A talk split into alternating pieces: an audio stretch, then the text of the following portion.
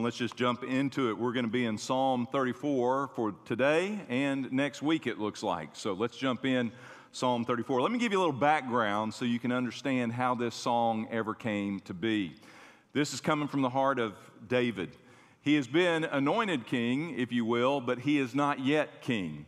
Matter of fact, this psalm comes from the experience he had receiving that blessing, that calling from God, and yet not yet being in the palace. This happens right after 1 Samuel chapter 21, where David has discovered that King Saul is so bitter and so angry that the throne is going to go to him, that God has picked David instead of him, that he has sworn he is going to take David's life. The most wanted posters are out.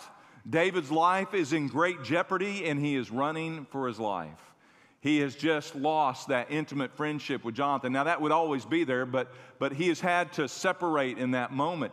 Jonathan would protect his life and would give him the warning that, yes, my dad wants to kill you and you need to flee. And they parted in that moment. And so he is all alone, separated from his best friend. He doesn't have a band of mighty warriors yet.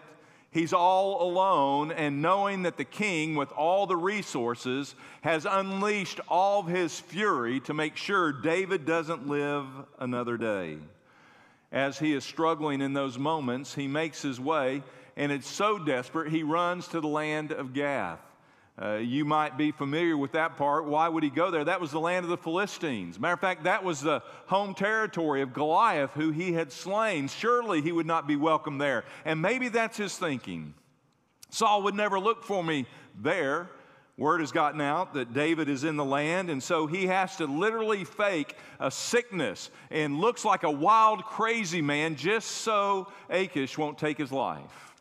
It's a desperate moment and desperate times, and now, David finds his way all the way to a cave. In the safety of that moment, he actually finds the truths of this psalm that he isn't alone, that he isn't without resources, that he has nothing to fear, even though he has a mighty opponent and a mighty enemy. His God shall take care of him. Now, how did he learn this lesson? Look at verse 6. Go to verse 6 this morning. Look at his testimony. This poor man cried out to the Lord, and the Lord heard him and saved him out of all of his troubles. David, a poor man. Now, this isn't speaking of his financial condition. This isn't see, uh, speaking of his bank account. This is talking about his heart account. He had been humbled. Can you imagine? Everybody's been singing the songs. Saul has killed his thousands, David has killed his ten thousands. Number one hit on the radio. Everybody's singing about this giant killer named David. Don't you know he had to get a little bit of the big head? Don't you think he was just a little bit confident in who he was in the Lord? And the Lord is allowing him to have his heart trained up for bigger and greater things, to lead his people, and to be a man after God's own heart. And so the Lord is allowing these things. He's being humbled, and that word for poor means spiritual poverty, if you were, a soulish poverty. That he has come to the end of himself and he has declared, I am nothing, but he is everything. He is poor in spirit. That's the best place to ever be, is to realize I can't do this on my own. I'm not Superman and I'm not a giant killer, but I can do all things through Christ, who then allows me to kill and experience the slaying of the giant. And that's where David has landed. It wasn't his slingshot. It wasn't his uh, great charisma and his great leadership skills. It was the Lord who was upon him. And he cried out to the Lord and said, Lord, I need your help. Not a better place to be. As a matter of fact, you shouldn't go into any day knowing that there's an enemy who's pursuing you to kill, steal, and destroy, that you shouldn't find yourselves in that same place of declaring your, your, your poverty. Lord, today I'm humbled. And Lord, I acknowledge to you in this day that you've made, Lord, I need you to be my refuge and my strength. I need you to be my all in all. And God, I call out to you in my times of trouble. Anybody else having troubles on this planet, or is it just me? The longer I live, the more I realize this is not my home. What I used to cling to in my younger years, I'm ready to trade up and trade out, aren't you? But until that day, we have to come to that place where we realize He is our all in all. James Montgomery Boice, in his commentary on Psalm 34, says this psalm is for anyone who's between a rock and a hard place. Anybody there? And he said, for David, his rock was King Saul. And then he says, on the other hand, he finds that he's also got King Achish that is trying to also be concerned, and he's stuck in a rock in a hard place. You ever been there? Maybe you're there now. Well, that's a great place to find yourself, believe it or not, because that's where you will experience the strength of the Lord like never before. So, how, how do you get beyond that rock and that hard place? How do you get to a place of confidence and victory and deli- when everything else looks like it's stacked against you? How do you find your victory? Go to verse 8. Drop down to verse 8 for just a moment. We're going to come back and look at the other parts, but I want you to look in at this beautiful verse that we find, verse 8. Oh, taste and see that the Lord is good. How blessed is the man who takes refuge in him. Oh, fear the Lord, you his saints, for to those who fear him there is no want. David would later write that in Psalm 23. The Lord is my shepherd, I shall not want. He leads me to green pastures. He leads me where I need to go. He leads me through valleys. He leads me everywhere I go, and I don't want for another thing because I have all I need in Him. And so, verse 8 tells us we need to do the taste test to see that He is good. Now, if you're not careful, by living on this planet, you will go through many, many bitter experiences. This life will not treat you well or fair from time to time. You will be between a rock and a hard place. But we don't let that bitter experience rob us of the taste that God is good. So let's take a taste test. On the screen, I'm going to put up a fruit. Tell me, do you anticipate that if you were to ingest that fruit there, would you expect that to be bitter or sweet? Yeah, the, the projector doesn't do it justice, all right? If you're thinking that's an orange, it's not. It's actually a lime. So we'll pray over your condition this morning, even right now. The lime, bitter or sweet? Bitter, right? How do you know? Because you've tasted it. Let me give you another one. Also a fruit. Take a look at the next slide. Bitter or sweet? Delicious. Delicious. That's good right there. Boy, that is sweet. Now, you can pick it a little early and maybe a little tart, still better than the lime. And here's what happens many people who taste life, who go through this life and ingest the issues of bitter things in their life, draw a conclusion that God is bitter as well. If God loved me, I wouldn't be going through this. Oh, really? Reason we're going through it is because man invited sin into the equation. You will have bitter experiences, but don't tell me what the strawberry tastes like because of the lime. A lot of people are doing that with God. They're blaming God and becoming bitter at God because they've tasted bitter things. And David said, I'm experiencing bitter things. I'm going through difficulties. I've done nothing wrong, and yet Saul wants to take my very life. But that didn't change his appetite for who God is and what God does. Taste and see that He is good. What's beautiful about Job's testimony is he never ever declared that God was not good, that God was wrong, or that God was the one who brought the hard times or the evil. He always looked to God because he had tasted and seen that he is good. So, what does it mean to taste and see that God is good? Well, think about today. Perhaps already you have already ingested something for breakfast or something on the way to church, or you're thinking already about what you're about to take into you after you leave this place. And all through this day, it's amazing how much our day is driven by our desire to taste some food and to bring in, we call it nourishment. It may not be nourishment, but we'll call it our sustenance. And that's why we eat and that's why we taste because we need food to stay alive. Well, I would tell you that you need more than just the food of this world. Oh, that we would hunger for the Lord God as much as we hunger for our carbs and our calories. Oh, that we would be as uh, throughout the whole day. I don't know about you, but there isn't a day goes by that all throughout the day I'm not thinking about my next meal. That I'm not thinking about what am I going to eat? Where are we going to eat? What are we going to do? What's the menu? It's all planned out. And yet, how many people go through a day without tasting of the Lord, without taking in the bread of life? Jesus said, I am the bread of life. He is our sustenance. And yet, how many of us are fasting spiritually, fasting from the bread of life, rather than fasting as a spiritual discipline because we are ingesting the bread of life? David would learn that he couldn't find it in a slingshot, he couldn't find it in a throne, he couldn't find it on this earth. He could only find what he was looking for in the Lord. And feeding off that relationship, not just for breakfast, but for lunch and dinner and all day long. Taste and see that he is good. Now, we can all testify that there are some things we have tasted that are not good. So, in your mind, put together your top five worst taste you've ever, eh, something you've tasted, worst five, what would make your list? I'm going to help you with mine. Here we go. Number one, number one, number one, it should be on everybody's list. Lima beans, a tool of the devil to steal the joy of your life on this planet. They are evil, and I'm convinced they are a result of the fall. They are disgusting. As far as my tongue says, lima beans makes the top of the list. Can I get an amen from sp- spiritual people in the room? Now, some of you, maybe, maybe you had a family recipe that made it a little bit better, but it had to be drowned in a lot of barbecue sauce or ice cream or something to get by with it. Lima beans. Holy cow. Hominy. What is hominy anyway? Hominy. Hominy, hominy, hominy. Doesn't even sound right. Beef liver. Beef liver makes the list. Beef liver. Disgusting.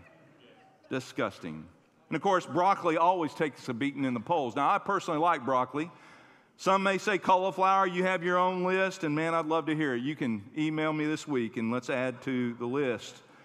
And our tongue immediately tells us that's evil. That is not good. That does not belong here. And yet, spiritually, we're taking in so much junk and we're taking in all the stuff, these things of the world, and we think it's good for us and we think it's going to make us joyful and happy in our spirit, the Spirit of God in us is telling us that's lima beans. Don't go there. Let's make another list. Something you taste and you, you, you, you would taste it. If they said for your birthday every year, one thing, what goes to the top of your best taste list? What is it that you love more than anything else? What goes on your top five faves? Well, for some, it might be macaroni and cheese. That seems to be a favorite, all the way down to the youngins. You can learn the top five just watching your grandkids. There's only five things they'll eat macaroni and cheese, pizza, pizza, universal love language. Better than pizza, bacon. Say it with me bacon. You just feel spiritual. Bacon. Bacon goes on anything and everything. It is the antithesis of lima beans. It's God helping you out because we live among the lima beans. And then, of course, the all time favorite, God's will for mankind, as we've always said, that would be ice cream. Amen? Ice cream. So there are things that we taste and they are good and they just make you happy when you think about them. We call them comfort foods.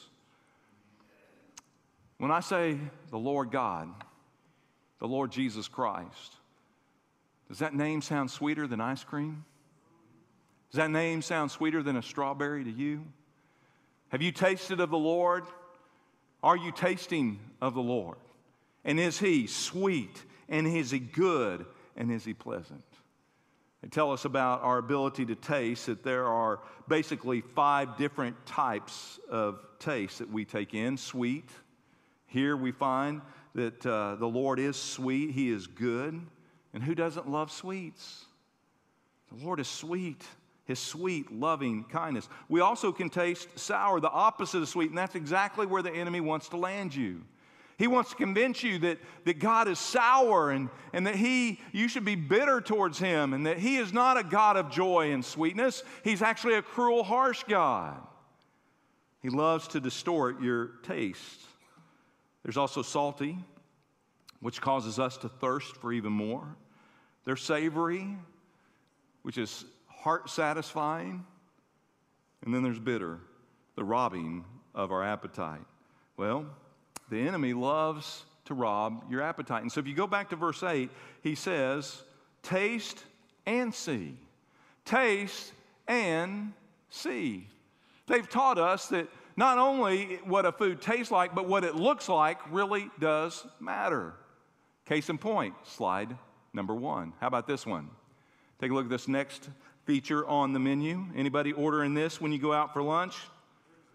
Hello. Is it cut? Oh, you got to be kidding me. Man, these are the best slides in America right here, man, and they're locked up. Coming back or not coming back? They're going to come back. We'll get to them. We'll get there. So let me say this as we allow technology to catch up. Um, they tell us that what you see impacts what it tastes like. If you go to a restaurant and it's very low light, I know that can be extremely romantic, and that's good if you're in a moment with a special person in your life.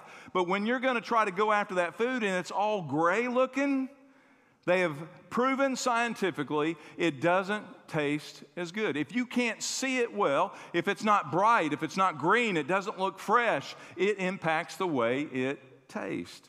Here in a little while, Lord willing, I hope I'll get to show you some proof of that. And I promise you, I can rob you of your appetite this afternoon. As hungry as you are right now, I can rob you of that appetite with just a few slides with God's will being done. So we'll come back. Let's go back to the issue of sight. A lot of people are blinded to who God is. They maybe have tasted, maybe they've been in church, maybe they've been under the preaching of God's word, maybe they've read through the Bible. Maybe they even grew up in church and they've tasted of the Lord, and yet the things they are seeing, the things that are before their eyes, are distracting them from seeing God for who He really is. The enemy came to Eve in the garden and said, You know, God doesn't want you to eat from that tree. Let me tell you why. You see that fruit? Look how good it looks. And with her eyes, she was looking at that fruit. God just is a mean God. God doesn't want you to have fun. God doesn't want you, He'll give you all this other stuff, but He ain't going to give you the best fruit. God's holding out on you. God doesn't want you to be like him. He was impacting what she was seeing and what she was tasting of the Lord, and she sinned. 2 Corinthians 4 3 through 4, speaking of unbelievers, says this that even if our gospel is veiled, it is veiled to those who are perishing, in whose case the God of this world has blinded the minds of the unbelieving. There are those who cannot see God as Savior. They can't understand why they need a Savior. They're blinded by the God of this world, Satan, who's convinced them that either God is so holy and so angry and He will not love them where they are, that God couldn't save somebody like me. Blinded by the God of this world. Some are blinded by their own supposed goodness. Well, I'm a good guy. I, I, I do, my good outweighs my bad.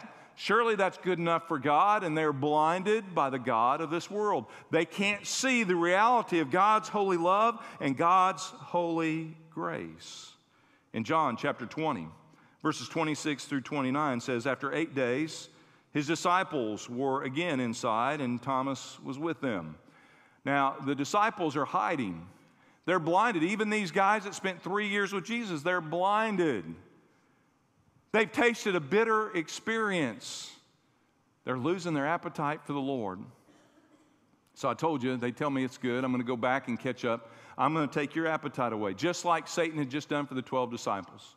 What I want you to do, go to lunch today, and I want you to order that. You got to go to the Chinese restaurant to get this one. Tuna eyeballs, right there. Tuna eyeballs for lunch. Now, these are legitimate menu items somewhere on this planet, all right? How about that for lunch? Starting to lose your appetite? Let's go to the next one. Everybody loves, everybody loves chicken wings. How about some chicken feet? Chew on those for a while, gnaw on those, suck on those for lunch, and call it done. No, nobody's going there. And one last thing this has got to be the third course of the meal. We've gone from tuna eyeballs, we've gone now to chicken feet. Give them the last one. We got it? There you have, everybody loves a Baptist casserole, amen? Bring that to potluck pioneers, guys. Bring that in. Uh, you probably can't see it real good. Those things sticking out, that's fish heads. The whole fish is in that casserole. Fish, casserole, tuna casserole, say no to all of it all the time. Now, nobody's going to go buy that for lunch. And if that's all that was available to you on your deserted island, you would starve to death robbing you of your appetite. Well, the disciples, they got robbed of their appetite for the Lord. They're hiding. Jesus has been crucified, buried in a tomb. And we wake up in John chapter 20, verse 27, or verse 26. After eight days, his disciples were again inside, and Thomas with them. Jesus came. Now, some of them, their appetites were turning. They had seen the Lord, but not Thomas. Thomas was hearing others say that the Lord was alive, that the Lord is resurrected, and he said, I will not believe. I can't believe it unless I see it. Really? And as he is struggling, not tasting that the Lord is good and being one of his followers is good, Jesus appears. Jesus came, the doors having been shut, he stood in their midst and he said, Peace be with you. Then he said to Thomas, Thomas, reach here with your finger and see my hands. Reach here your hand and put it into my side. Do not be unbelieving, but believing. Thomas answered and said to him, My Lord and my God. He was able to see the resurrected Lord. And there are some people say today, you know, if I had that kind of experience, the Lord just automatically popped right in front of me right now. Well, number one, you would kill over dead. You would not be able to handle it. But I would tell you this that just seeing isn't believing. The Bible says that I believe, depends on your eschatology, I believe the Lord will literally set up a millennial reign on this earth. He will return. He says he's coming back a second time. And there will be people on this planet that see Jesus return a second time. They will see it with their very own eyes, and guess what? They still won't believe. Are you kidding me? How in the world can you see that and not believe? But listen, Jesus said to him, verse 29, Because you have seen me, you believe? Blessed are they who did not see and yet believe. Jesus has never manifested physically in a room in my presence since I've been on this planet. But I can tell you, I have seen the Lord. I can tell you, He appeared to me. I remember exactly where I was. I was at Convention Hall. It was a late night in my town. It was a big pizza blast. That's what got me there. I had to taste some pizza to get to Jesus. And they pulled off this big pizza blast. They brought in a big evangelist named Jay Strack, and I came under the preaching of God's word after nine months of hearing it in a church with Cami. And I remember that night, all of a sudden, I saw Jesus for the very first time. I'd heard about him. I've been hearing about it for nine months. I've been hearing his voice speaking to my heart, but I'm telling you, on that night, I saw him. More importantly, I saw me, like David, a poor man. I couldn't stand there in my righteousness. I couldn't stand there in my own resume. I had to declare that I had fallen short of the glory of God, that I was a sinner. And that night, I saw Jesus as my Savior. And everything has been different since. I may not have seen him with my physical eye, but I saw him with the eyes of my heart. Ephesians chapter 1, verse 17 says, Paul's prayer. He says, I'm praying that the God of our Lord Jesus Christ, the Father of glory, would give you a spirit of wisdom and revelation, that you'd be able to see what nobody else sees in the knowledge of Him. I pray that the, listen to this, I pray that the eyes of your heart Thomas said, I got to see it with these eyes. Jesus said, No, you got to see it with these eyes. It isn't what you see, it isn't what you taste on this earth, it isn't what you know in your mind and in your brain. You got to experience it right here in your heart. For it's with the faith, it's by faith that we are saved, and it's with the heart man believes. Not the brain, but the heart. I pray that the eyes of your heart would be enlightened that you would know what is the hope of his calling, the riches of his glory, the inheritance that is yours, the saints. Also, what is the surpassing greatness of his power towards us who believe. You see, that's what David was going to see in these days as he was running for his life. As he was doing everything he could connive his way through to try to find some kind of place where Saul could never find him, he finally saw the light. It isn't a cave that's going to save me. It isn't my clever ingenuity that's going to save me. My God is my refuge, and my God is my deliverance. It is the power of God that I look to, not my sword. Oh, guess what?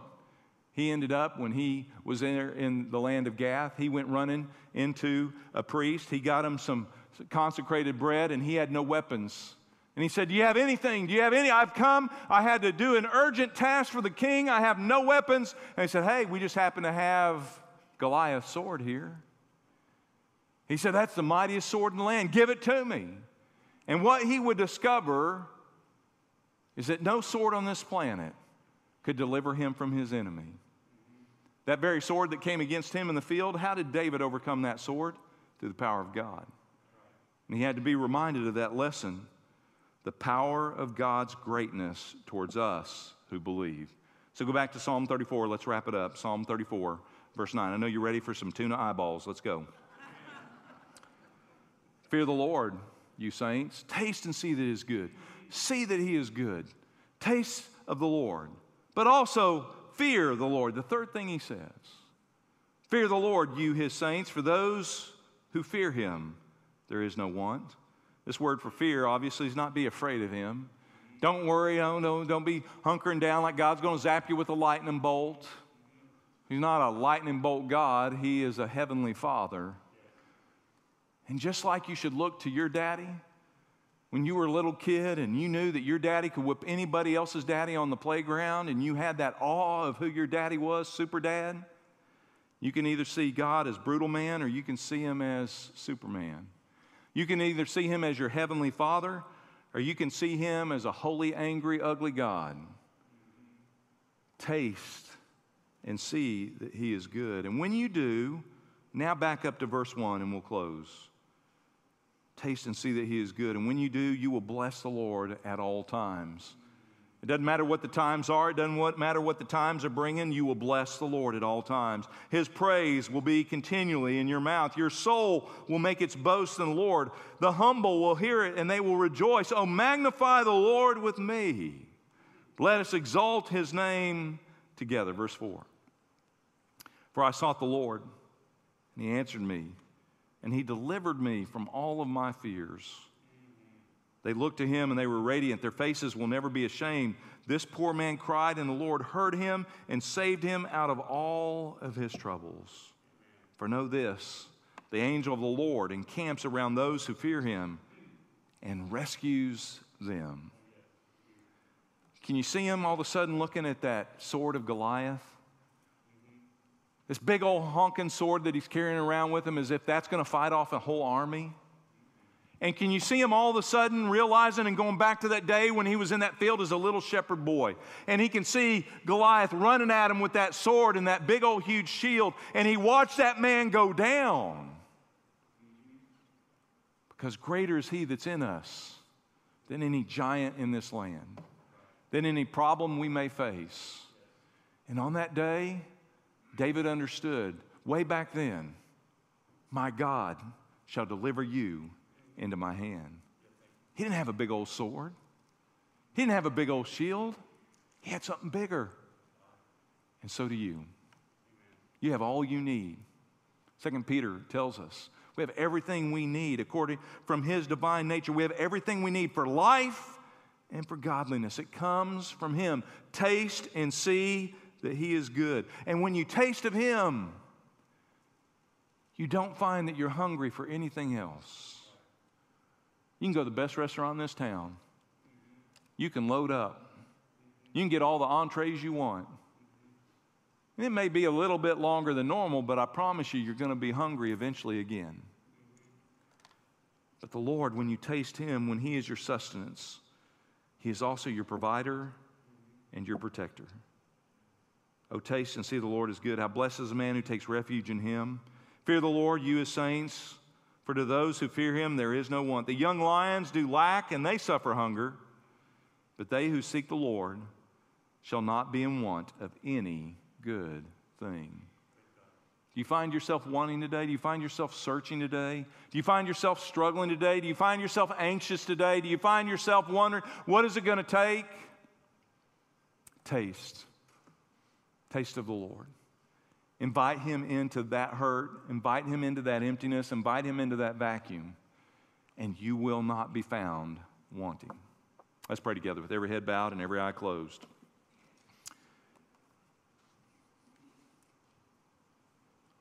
Will you leave here being driven by your physical appetite?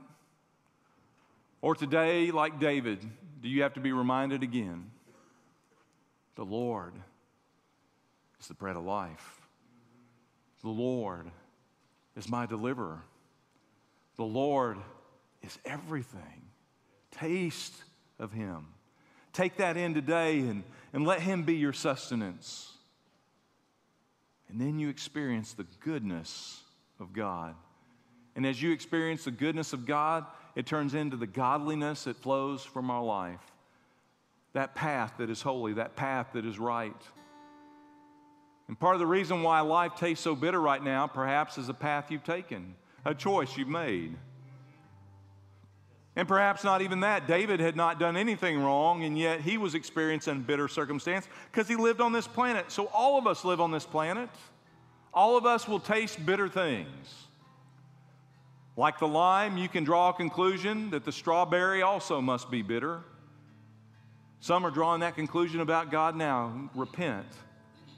Taste of the Lord today, and He will show you His sweet love and grace. If you've never been saved, if you just know who God is, but you've never seen God for who He is, today call on the name of the Lord, and you can be saved. Today, you could experience the sweetness of that grace and that mercy. That's you online, you can pray right where you are and you can acknowledge God. We'll not be doing a come forward invitation this morning for one more week. We'll return to that next week. But you can communicate on a card or you can email us at ministry at pcbc.tv. Today, just write us, email us. I gave my life to Christ. Maybe you need a church family. You can email that and say, I want to join PCBC. I need somebody to pray with me. I need to repent of my bitter attitude and my bitter heart. We'll pray with you, we'll encourage you. But for those in this very room, I would not leave here if there's bitterness in your mouth and in your heart. Let God change that taste. Let God be God in you. You say, How do I do that? Well, nobody's going to have any problem taking in lunch. You know how to do that. Take in Jesus. Take in Jesus. Father, I pray right now a blessing on each and every person, not just in this room, but also who are worshiping with us online. God, I pray that today they would turn to you and taste and see that you are good. Lord, that you would reveal yourself in a powerful way that they could see, not with their eyes, but I pray for the eyes of their heart, Lord that they would see you for who you truly are. I bind the lies of the enemy who comes to blind us and confuse us and distract us. But God, may your truth set us free. Thank you, Lord Jesus. And right now, if you've just spoken the Lord and you've given him your heart, you've given him your, your pain, you've given him your struggle, give him your thanks now and say, God, thank you for being so good. For God is good all the time.